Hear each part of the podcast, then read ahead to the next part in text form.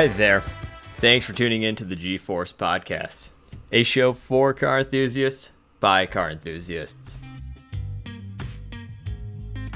Thanks for tuning in to another episode of our mini series, Car Care 101.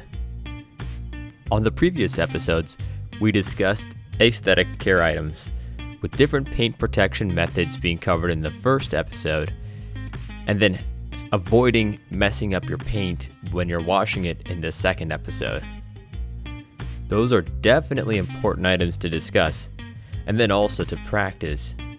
Making sure your car looks as best as possible is probably one of the biggest things as a car enthusiast. Today's episode is going to dive into a different aspect of car care maintenance. Specifically, we're going to discuss engine oil oil changes, and some of the best practices. We'll first go through a high level discussion of what oil does in an engine and why it's important. From there, we'll discuss different types of oils, from thickness to actual chemical makeup. Finally, the key item a breakdown of how to complete an oil change. First up, why do cars need oil? Isn't gasoline oil? Well, that's partially true. Fuels are distilled from crude oil, but fuels are also very combustible.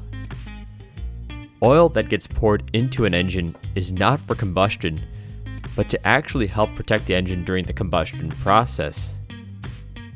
An engine is essentially a series of moving metal parts compressing and releasing air and fuel to generate power. There are a lot of metal on metal surfaces rubbing against each other, which creates a lot of friction and heat. Then there's also the heat from combustion itself. Engine oil helps to absorb some of this heat to prevent the engine from warping. The cooling system on most modern cars is the key system for keeping the engine at a proper running temperature, but the engine oil helps to further regulate temperature. Engine oil has another key job, and it's probably the more important one. It lubricates all those moving metal parts, helping to form a barrier between most of the metal on metal moving surfaces. This helps reduce the friction between the parts, which reduces wear and heat as well. Oil lubricity and thickness are two factors that are important for how the engine oil helps prevent this friction from the moving surfaces, and it also is a measure that varies across all the spectrums of engine oils. If you go to purchase a bottle of oil from the store, you'll see a couple of key items some numbers, a label saying either synthetic or conventional, and potentially a blurb with some of the additives. Those numbers on the bottle are probably the most important thing to pay attention to when choosing oil for your car. These numbers represent the oil thickness at two different thickness ratings, depending on the oil temperature. That's a good point to note. Oil thickness varies with how hot it gets. Think of it like honey. If you heat up honey, it becomes more runny compared to when it's left in the fridge overnight. With consumer grade motor oils, each of the numbers represents a different oil viscosity rating assigned by the Society of Automotive Engineers, SAE for short. The first number, usually the lower of the two, is the cold rating. It's lower because it most closely behaves like that number SAE rating, as it has a thicker viscosity. The second number, the larger of the two, is the warm temperature oil character, measured when the oil is 100 degrees Celsius or 212 Fahrenheit. Make sure to pay attention to these numbers as most engines, especially modern ones, are relatively sensitive to which oil gets used to lubricate the internal surfaces.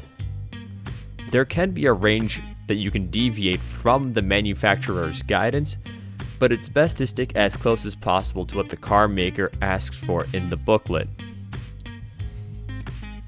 The next category to discuss conventional versus synthetic oils. Conventional oils are developed directly from oil pulled from the earth, with some refining and some post refining processes to ensure quality. These oils have been around for a long time and thus have a cult like following among enthusiasts, specifically older ones. The idea is these natural or more natural oils break down over time and help coat internal engine surfaces better than other oils. Those other oils are the synthetic oils, oils that are synthesized in a lab and are not directly developed from crude oil. These synthetic oils have become more popular over the last 30 years as science and process development have improved. Most cars on the road can run either conventional or synthetic oil, but performance engines and performance cars from the last 30 years generally require synthetic oil per the manufacturer's guidance.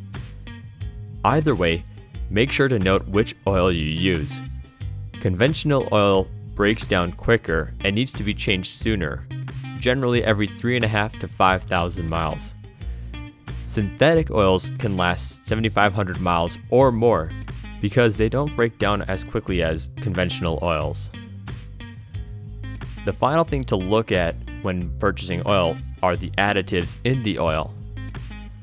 Now, you can actually go looking for specific additive chemicals if you've been researching the forums and someone recommends this additive for this specific engine. You can also just look for what types of engines each oil is developed for. There are performance oriented oils, which have additives to help with engines that go under load often, i.e., lots of flooring it. There are other oils with additives to help higher mileage cars break down carbon buildup within the engine. Make sure to look for what the purpose for each oil is to best match it with your car's needs. Now, how to change oil. First thing, get the oil warm. This way it drains better. You want the oil to be somewhat viscous to help run out of the engine easier. Drive the car for at least 5 minutes. Once the oil is warmed up, but not too hot, Open the hood and remove the oil cap from the engine. This will help with draining the oil. Then, jack up your car. Make sure to use either sturdy ramps or properly set up jack stands. In addition, if you are using jack stands, make sure to keep some sort of fail-safe mechanism, like a wheel, underneath the car right by the jack, just in case. Now, this is very important.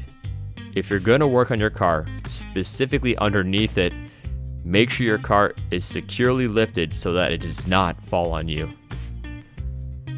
At this point, it's time to get under the car. Again, here's my warning. Please make sure your car is mounted securely and lifted properly. I recommend shaking the car once it's up on jack stands to make sure nothing is loose and nothing could fall. If you have any concerns with lifting your car, make sure to consult the car's maintenance book, watch a video on how to properly lift the car, or better yet, feel free to just take it to a shop to get the oil change done.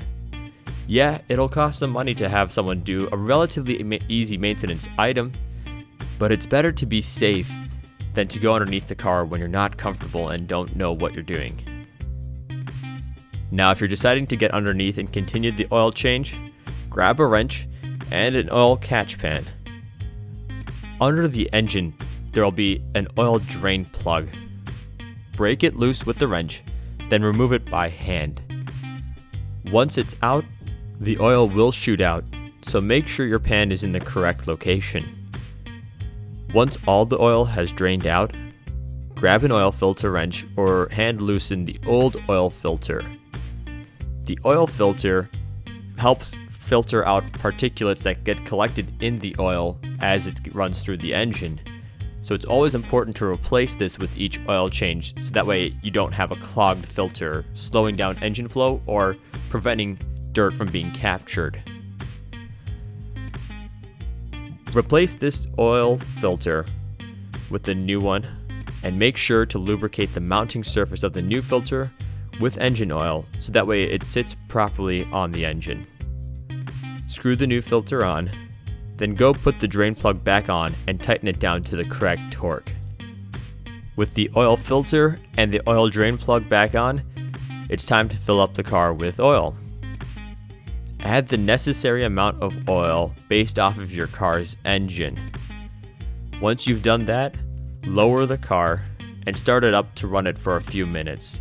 Again, just to get this new oil up to temperature. After 5 minutes, shut the car off and check the dipstick to see what the oil level is at. Now, here's my one takeaway. If your car is recommends a certain amount of oil, which it should in the maintenance book or at least online, make sure to fill it up just below that recommended level and add oil at this point now if necessary. The worst thing that could happen is you add too much oil at the beginning and then you need to go back underneath and repeat this whole process to drain some of the oil out. Once you have the correct amount of oil in your car, take a note of what mileage you're at and what type of oil you're using.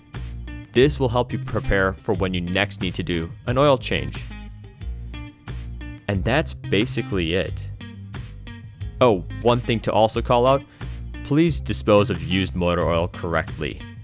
Most cities have a chemical disposal site. Please take it there. Whether you change your own oil or not, make sure to get the oil changes regularly and with the correct oil. That wraps up this episode of Car Care 101. Let us know what else you'd like us to discuss on the follow up episodes of Car Care 101 by reaching out to us on Twitter and Instagram at GForce Podcast.